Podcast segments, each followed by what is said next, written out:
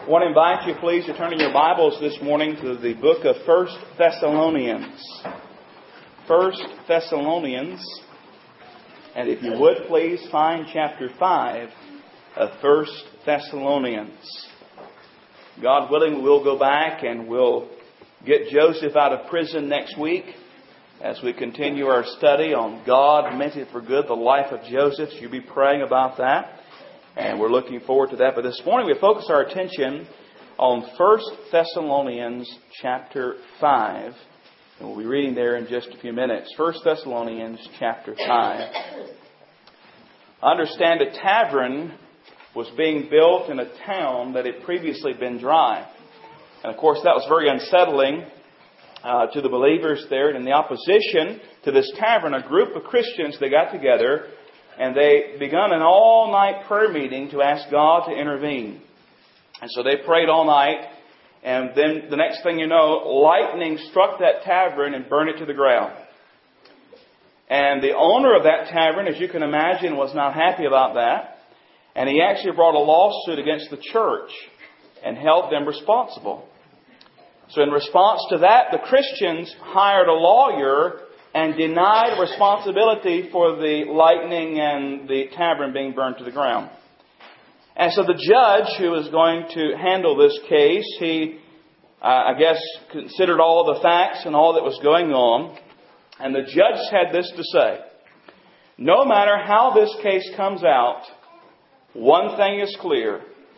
The tavern owner believes in prayer and the Christians do not.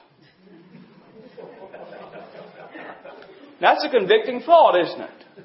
The tavern owner believes in prayer, but the Christians do not. Let me ask you, friend, do you believe in prayer? Don't answer audibly, don't nod your head or shake your head, but do you believe in prayer? Do you really believe that prayer makes a difference? Is prayer vital? Or is it something nice to do, but it's optional? The great prayer warrior E.M. Bounds wrote, The most important lesson we can learn is how to pray. The most important lesson we can learn is how to pray. He said prayer is the keynote of the most sanctified life of the holiest ministry.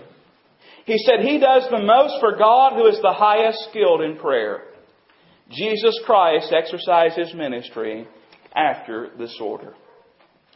Billy Graham said one time the three secrets to successful ministry are prayer, prayer, and more prayer. Prayer, prayer, and more prayer. Minette Drumwright, a Southern Baptist and a woman of prayer, expressed her concern for the, the place of prayer in too many churches. She wrote, We spend more time praying to keep six saints out of heaven than we do getting lost people into heaven. She went on to say at Pentecost they prayed 10 days and preached 10 minutes and 3,000 were saved. We reverse it. We pray 10 minutes, preach 10 days, and of course we don't have that kind of results. In this first message of 2009, I want to impress upon all of our hearts again the importance of prayer. We must be a praying people and we must be a praying church. Now, I don't want you to tune me out today and say, well, preacher, I've heard this, I know this. I want you to listen. I want to talk to you today about developing what I'm calling a lifestyle of prayer. A lifestyle of prayer. I believe some people don't pray, and, and, and they think this way because I can't pray 20 or 30 or even 60 minutes nonstop, I just won't pray. They may never verbalize that. They may never say that, but they feel they're not really prayers because they don't pray for long extended periods of time.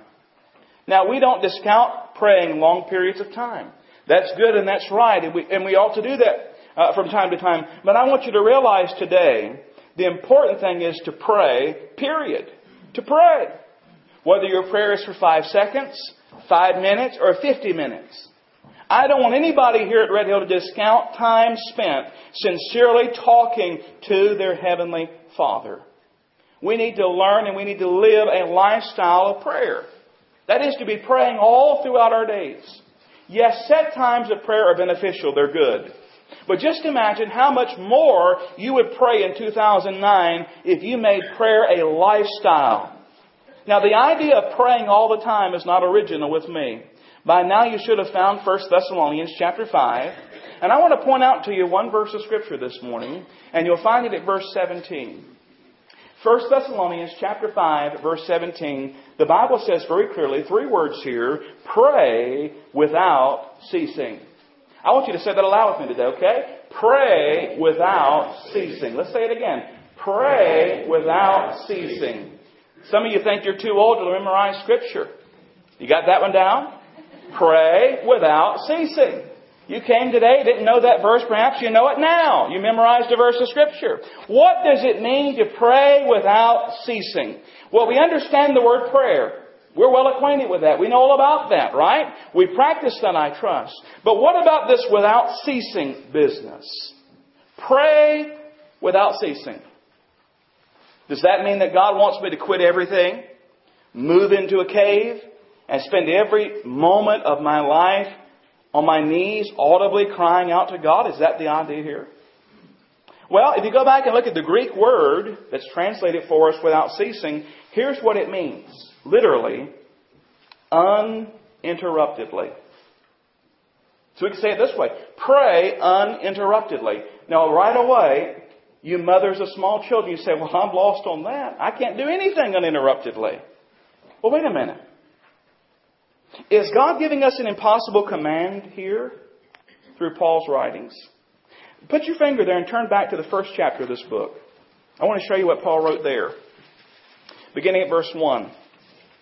It says in 1 Thessalonians chapter 1, verse 1, Paul and Silvanus and Timotheus, and to the church of the Thessalonians, uh, Thessalonians, which is in God the Father and in the Lord Jesus Christ. Grace be unto you and peace from God our Father and the Lord Jesus Christ. Watch this next part. We give thanks to God always for you all, making mention of you in our prayers.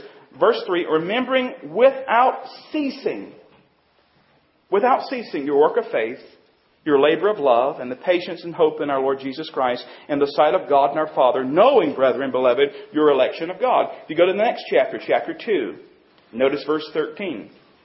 Chapter 2, verse 13. For this cause also thank we God, how? Without ceasing because when you received the word of God, which you heard of us, you received it not as the truth, uh, or not as the word of men, but as it is in truth, the word of God, which effectually worketh also in you that believe. So Paul then writes in chapter five, pray without ceasing. So obviously Paul is practicing what he's preaching here. So what in the world does it mean? We know that it cannot mean to stay on our knees 24 hours a day, seven days a week. So what does it mean to pray uninterruptedly? Charles Ryrie, the theologian, helps us. He said, outside the New Testament, the word is used of a hacking cough. Ever had a hacking cough?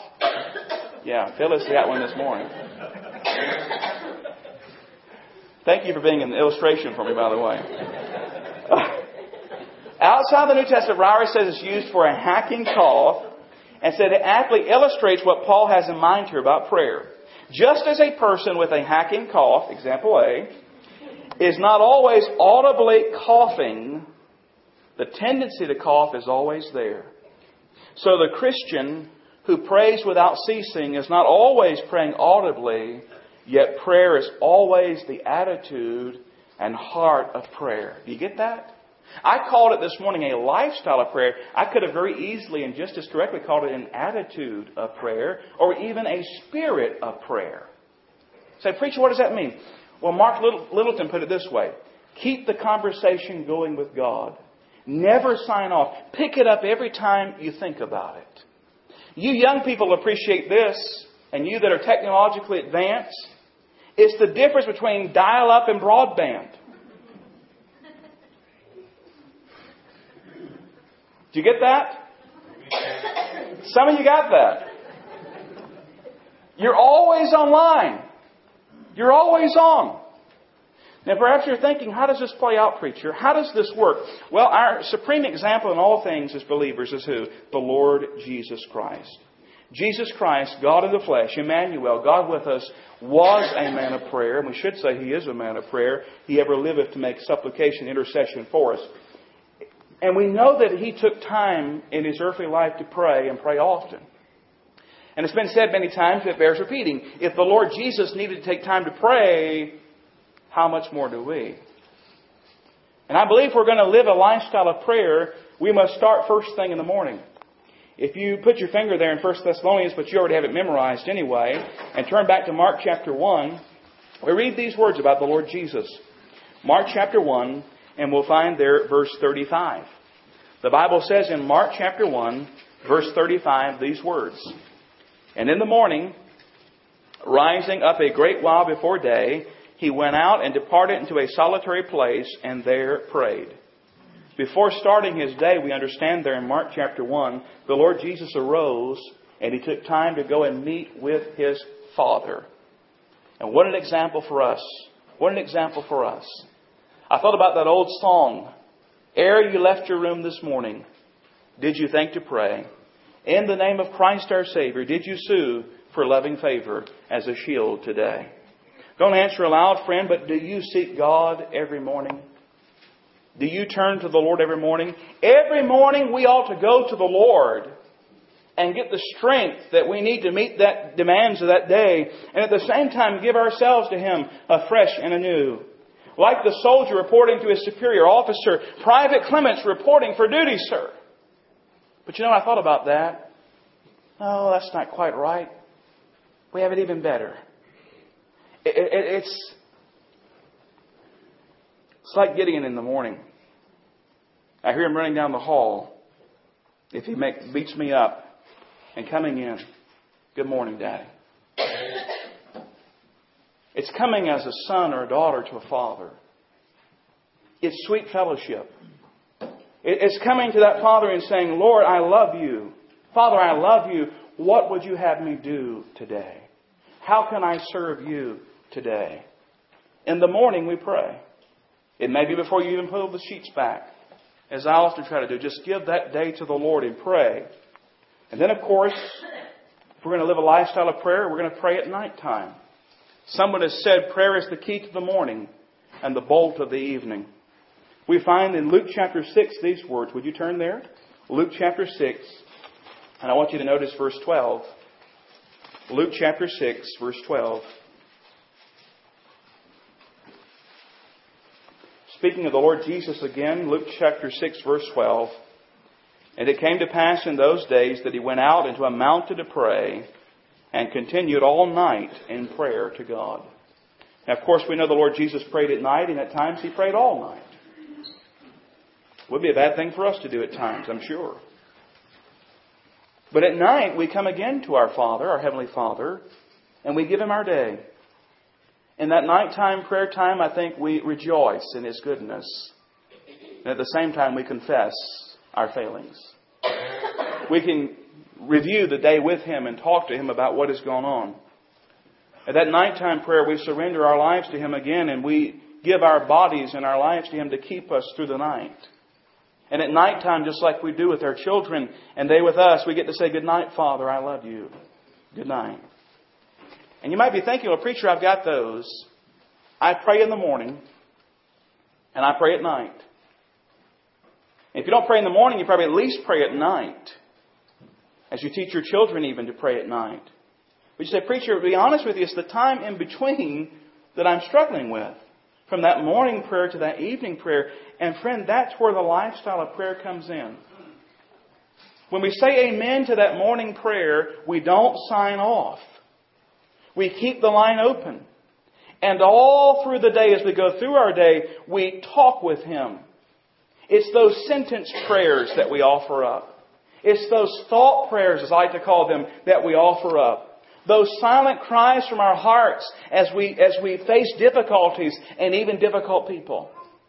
We, of course, have some built-in prayer times, don't we? We have breakfast and we have lunch and we have supper and we have, well, ever how many times you eat. Built-in prayer times. But this lifestyle of prayer is keeping that line open and talking to the Father all throughout the day. It's also turning our downtime into prayer time. Maybe you never thought about it that way. Mark Littleton wrote the following in the October 2008 edition of In Touch magazine. He says, You might not think that you have much time to pray, but often it's the more mundane moments that make for great prayer.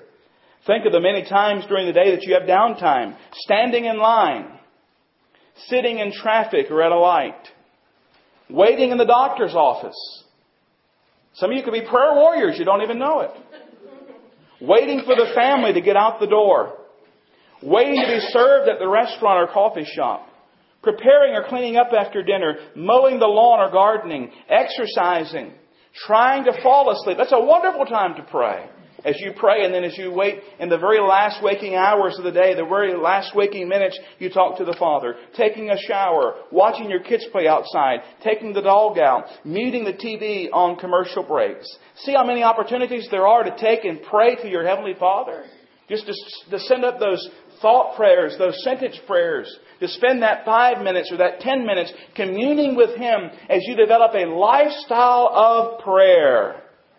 And of course, if we're talking to the Father, that means we're in touch, we're in contact with the Father. It's going to help us in our Christian life, in our daily lives. Let me interject something here. Perhaps you say, well, preacher, to be honest with you, I'm discouraged in my prayer life. And the reason I don't pray more is because I don't seem to get any answers. Let me share with you what one pastor wrote. Very simple. Four things. If the request is wrong, God says no. If the request is wrong, God says no. If the timing is wrong, God says slow. If the timing is wrong, God says slow. If you are wrong, God says grow. If you're wrong, God says grow. But if the request is right, and the timing is right, and you are right, God says go. God says yes. Not all about you, but that helps me understand and even look at my own life when I'm not seeing answers to my prayers. It may be a wrong request. Or it might be a wrong time, a right request, but a wrong time, and God says, Not yet, my child. It might be that I'm wrong. And I need to confess and get it right, and God says, Grow.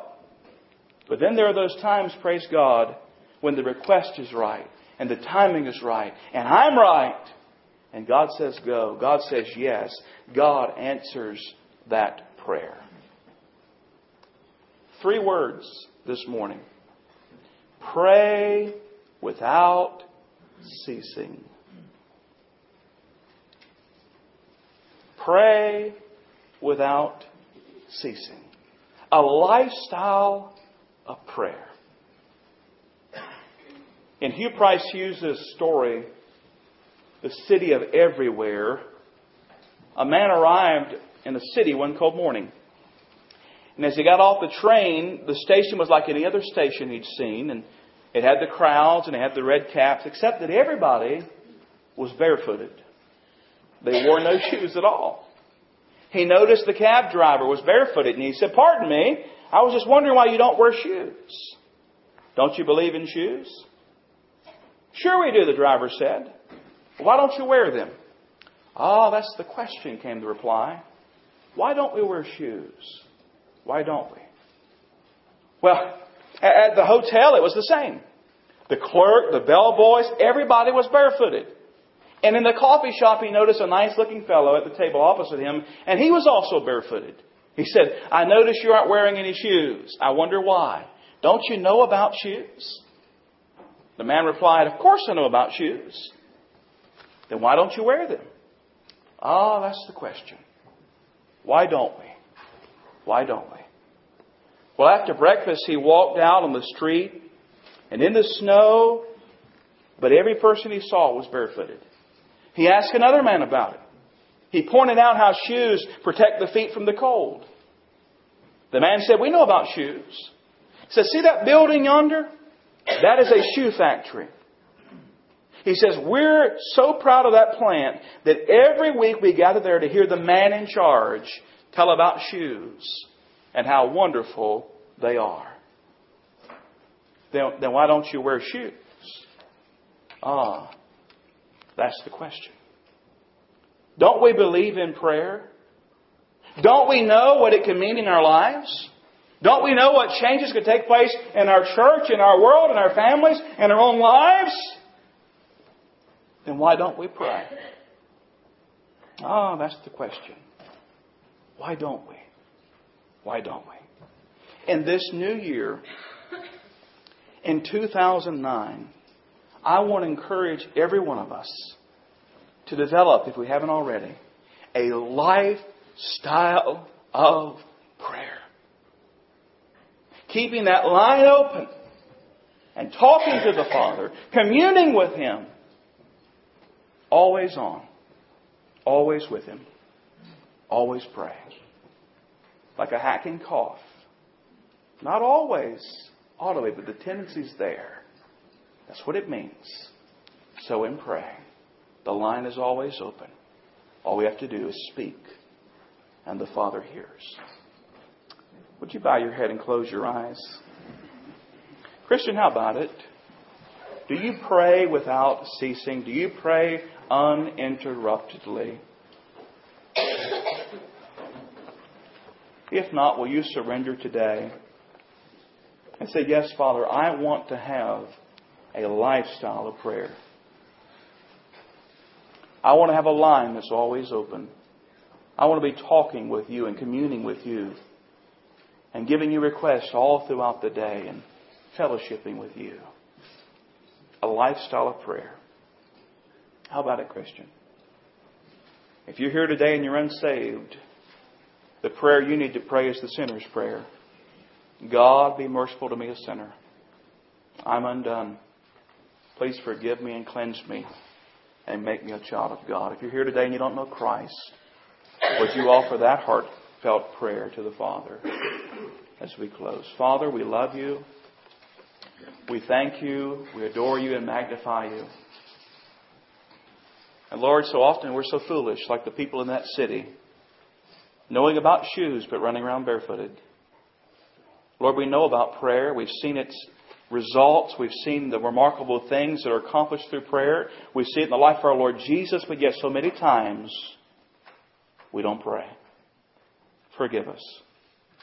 Help each and every one of us, Lord, that know you to begin that lifestyle of prayer this very moment where the line is open and we're walking and talking with you all throughout our days. I pray if there's someone here today that does not know Christ as Lord and Savior, they would offer up that sinner's prayer. That they would trust you this morning before it's eternally too late. Work in the invitation time, we pray. We thank you now. In Jesus' name. Amen.